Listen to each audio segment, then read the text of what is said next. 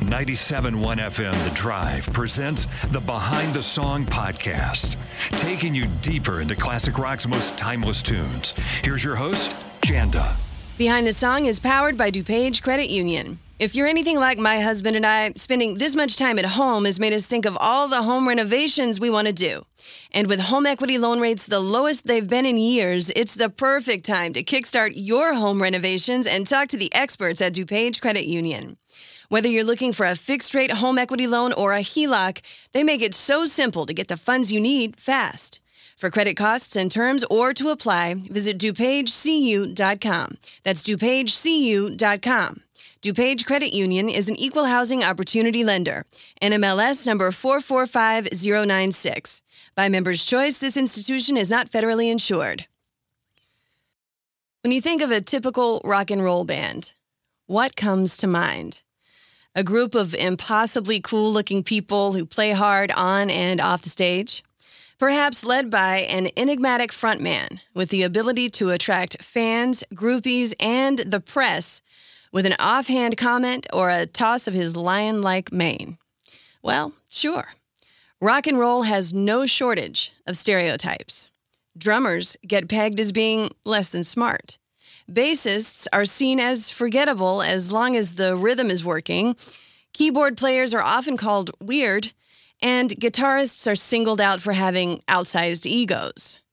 People who play in rock bands are not considered to be practical, nor are they typically expected to be good at anything other than creating music, recording it, and performing it to a live crowd.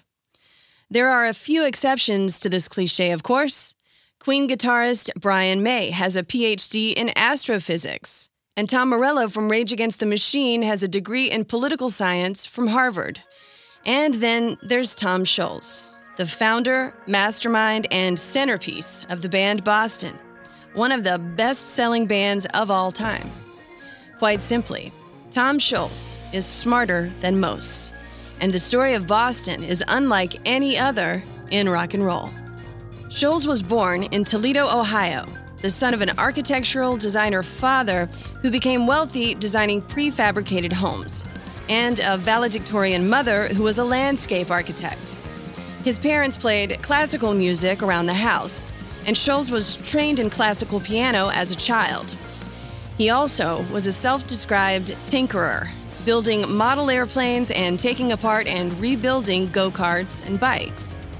He excelled in school and was accepted to MIT in Cambridge in 1965, where he graduated in five years with a bachelor's and a master's degree in mechanical engineering. During this time, Scholz became interested in making music, idolizing Jeff Beck and Todd Rundgren, and he taught himself at age 21 to play guitar, bass, keyboards, and the organ. He was infatuated with the music of the Animals, the Kinks, and the Yardbirds, and just before graduating in 1970, he had written his first piece of music, an instrumental piece called Foreplay, that would later develop into an epic hit. He joined a band called Freehold after meeting guitarist Barry Goudreau and drummer Jim Masdea, both from Boston's North Shore area, and began playing locally. Another day is here, and you're ready for it. What to wear? Check. Breakfast, lunch, and dinner? Check. Planning for what's next and how to save for it? That's where Bank of America can help. For your financial to dos, Bank of America has experts ready to help get you closer to your goals. Get started at one of our local financial centers or 24-7 in our mobile banking app. Find a location near you at bankofamerica.com slash talk to us. What would you like the power to do? Mobile banking requires downloading the app and is only available for select devices. Message and data rates may apply. Bank of America and a member FDIC. When you need mealtime inspiration, it's worth shopping Kroger, where you'll find over 30,000 mouthwatering choices that excite your inner foodie. And no matter what tasty choice you make, you'll enjoy our everyday low prices, plus extra ways to save, like digital coupons worth over $600 each week. You can also save up to $1 off per gallon at the pump with fuel points. More savings and more inspiring flavors make shopping Kroger worth it every time. Kroger, fresh for everyone. Fuel restrictions apply. Scholz accepted a position as a senior product design engineer at Polaroid in Cambridge immediately after graduating from MIT. and he began assembling his own home studio in his basement at night after returning from his day job, spending every spare cent on building a place where he could cut demos of the songs that he had zinging around in his head. Shortly afterward, Masdea brought the late singer Brad Delp, another musician from the North Shore, to Scholz's attention. Delp was a disciple of the Beatles, capable of hitting high notes with ease, and by all accounts, was one of the nicest guys in the local scene. Scholz was impressed by the incredible talent of this soft spoken, funny guy. He knew he had found the singer who could pull off the complicated, layered arrangements that he was writing when he found Delp. In particular, Scholz picked up on Delp's ability to harmonize with himself with ease, a gift that would come in handy for Scholz's preference for overdubs in the production process. Scholz was teaching himself to write and produce music as he built his home studio, his nimble mind grasping quickly how to record the sounds he wanted. He started with a four track recorder that he made himself and spent nearly all of his savings from his job at Polaroid to upgrade to a 12 track studio. He began inventing his own guitar pedals to create the sounds he wanted out of his guitar as well. From the early 70s, he recorded demos of songs that he and Delp had written, with Masdea arranging and recording the drum tracks. Scholz would overdub every instrument, painstakingly going over every single note, track by track, and then Delp would do the same, overdubbing every vocal lead and all the harmonies until they were satisfied. It was a long, arduous process to record every song, which included More Than a Feeling, Peace of Mind, Rock and Roll Band, and more, all of which were sent repeatedly to record labels and all of which were repeatedly rejected. Running out of money for studio gear while working at Polaroid, Scholz finally caught a break. He and Delp were signed to a record deal at Epic Records on the strength of their demos. But there was a catch. They had to do a live audition for executives to prove that they could play these songs live. And what's worse, the label forced him to fire Masdea, who had arranged and played all the drums on the demo recordings. So they solicited the help of their old friend, Barry Goudreau on guitar, who brought in Fran Sheehan on bass and Sib Hashian on drums. And the five of them rehearsed until they could pull off a live version of what Scholz and Delp had created in that basement studio. This lineup, performing the demo songs, satisfied the executives at the record label, and Epic signed them to a 10 album deal. They didn't even have a name yet. And it gets weirder. The record label pressed Scholz to re record the demos in a professional studio, which of course did not sit well with Scholz. He knew the amount of work that went into recording those songs, and he was none too keen to record them any other way, especially under pressure from executives in an unfamiliar studio environment. So he came up with a plan to fool the executives. He and producer John Boylan sent the rest of the band to Los Angeles to make the record label think that they were all hard at work re recording the songs there when in reality, Scholz was toiling away at his own home studio in Boston, re recording most of their debut album, playing all the instruments himself with the addition of Masdea, who the label had fired, back on drums for the song Rock and Roll Band. Scholz and Boylan arranged to get the tapes to Los Angeles. Delp added the vocals in the studio that the label had booked there, and Boylan mixed the album, all of which the executives at Epic were completely in the dark about. It was during this time that the band was finally named. Boylan suggested that Scholz and Delp call the band Boston after their hometown, and it stuck.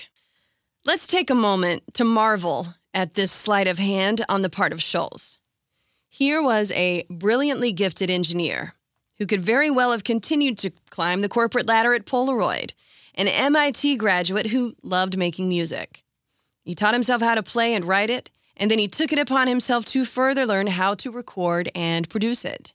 He tried to get his music heard by record labels for years, and when he was finally signed, he had to come up with a caper like this so that the executives wouldn't ruin it.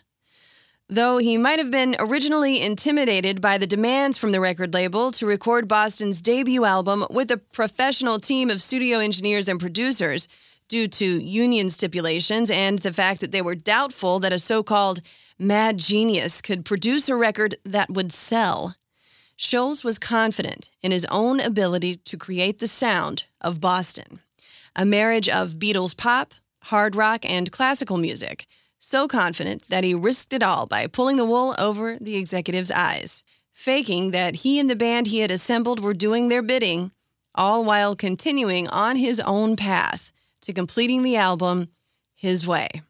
Scholz has said that he expected the personnel in the studio in LA to be experts, but when he got there, he found that they did not know how to get the fundamentals of his work out of the recordings. He said they weren't even familiar with the simple techniques of punching into and out of a recording for overdubs and fixes, which puzzled him since they were supposed to be the professionals in the scenario. He said that ultimately he just couldn't work in a production studio with people around, that he had worked alone in his basement studio on a 12 track tape machine with a Hammond organ, his guitars, the drums, and bass for years, all crammed into a space paneled with pine that would flood with heavy rainfall. But it was his space, a home studio he had named Foxglove, and he did know what he was doing. And doing it his way resulted in one of the best sounding records of all time. And here's the kicker it was recorded for pennies on the dollar of what most big budget albums were recorded for a trick on the music biz that has gone down in the history books. This after initially being rejected as having nothing new to offer by the same corporation that signed the band. More than that, when Boston's debut album was released at the height of the disco era in 1976, it sounded so fantastic, so perfect, that it became the best selling debut at the time and it was definitely one of the best sellers of 1976, hands down. The track listing on this album is so familiar, with almost every song having received airplay on radio stations for decades now. Boston's debut album was not only a production feat, it was a hit. Tom Scholz was still working at Polaroid when the album started to get airplay and quickly climb the charts. He has said that if it didn't do well, he was prepared to quit his musical dreams and continue on with his engineering job. But that didn't happen. It was certified gold within two months of being released on August 25, 1976, and went platinum for the first time in just three months. Scholz put in his two weeks' notice at Polaroid, and, pardon the pun, he didn't look back. Track two on Boston's debut album begins with an instrumental piece that, as I mentioned, Scholz had written way back in his college days in 1969 at MIT. The first piece of music that he had ever composed with a Hammond B3 organ doing most of the heavy lifting. Foreplay. It morphs into Long Time, and the entire track clocks in at almost eight minutes long. You can hear Scholz's influences, the classical music he grew up with on Foreplay and the layered harmonies and guitar riffs in Long Time, kicking in after years of Scholz studying the music of The Kinks, Blue Cheer, The Yardbirds, and, of course, The Beatles. After the last strains of foreplay disintegrate against your ear, Long Time kicks in, and Brad Delp sings the lyrics, which go like this It's been such a long time. I think I should be going. And time doesn't wait for me, it keeps on rolling. Sail on on a distant highway. I've got to keep on chasing a dream. I've got to be on my way. Wish there was something I could say. And then the chorus. Well, I'm taking my time, I'm just moving on. You'll forget about me after I've been gone. And I take what I find, I don't want no more. It's just outside of your front door. Tom Scholz wrote these lyrics years before they finally appeared on the Boston debut. And for as complex as the music is, the lyrics are pretty simple and forthright a photograph of exactly what he was doing at the time chasing a dream, which he knew was just within reach, right outside that basement studio door, and hoping that his music and his dream would not be forgettable. And it continues Well, I get so lonely when I'm without you. But in my mind, deep in my mind, I can't forget about you. Good times and faces that remind me. I'm trying to forget your name and leave it all behind me. You're coming back to find me. It's the music taking form as a person.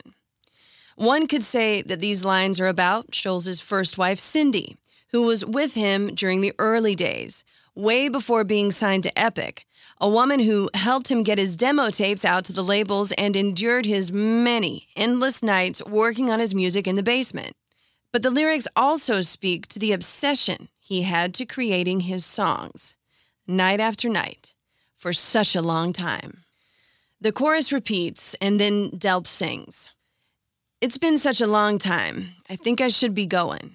And time doesn't wait for me, it keeps on rolling. There's a long road I've got to stay in time with. I've got to keep on chasing that dream, though I may never find it. I'm always just behind it. Who would know better than Tom Scholz about chasing a dream? Driven by the pursuit of his dream and not giving up on it, even though while the chase was on, it seemed so elusive.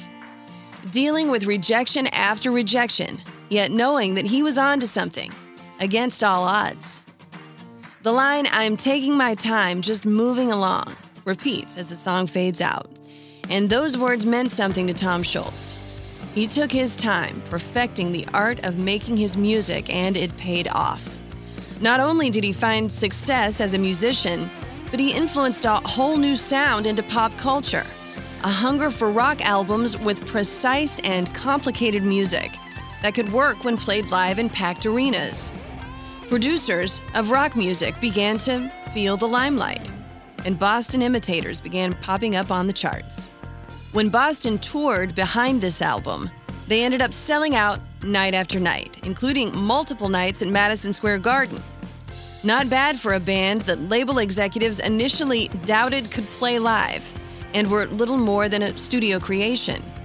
Fans couldn't get enough, and even critics who were naysaying the band as being corporate rock had to walk it back.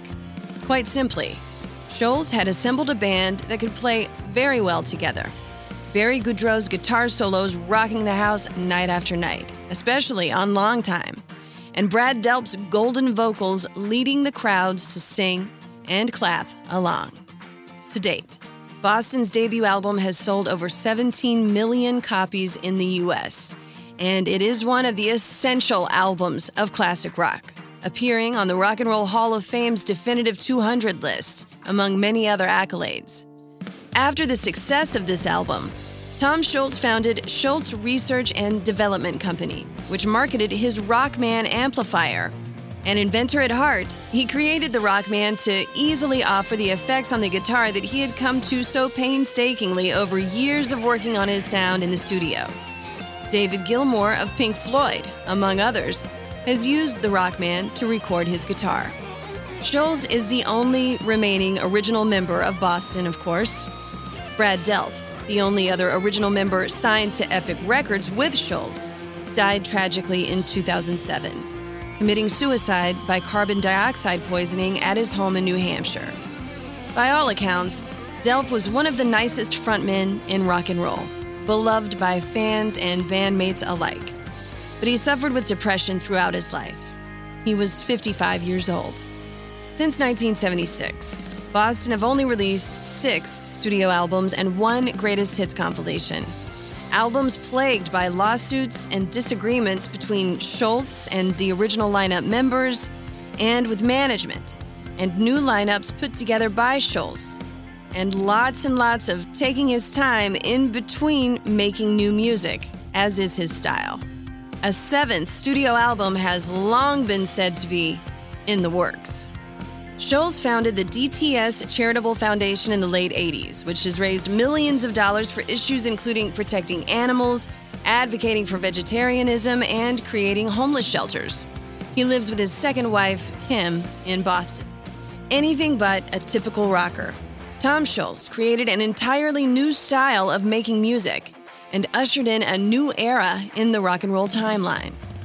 And it all started with an instrumental track that he held on to and built on, chasing that dream all the way from his basement studio to our ears.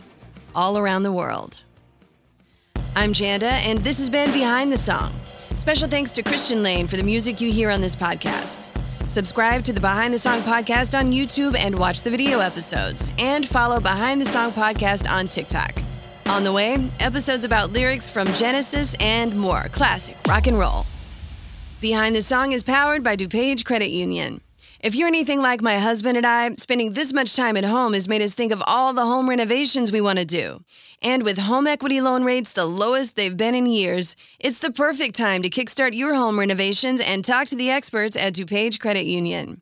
Whether you're looking for a fixed rate home equity loan or a HELOC, they make it so simple to get the funds you need fast.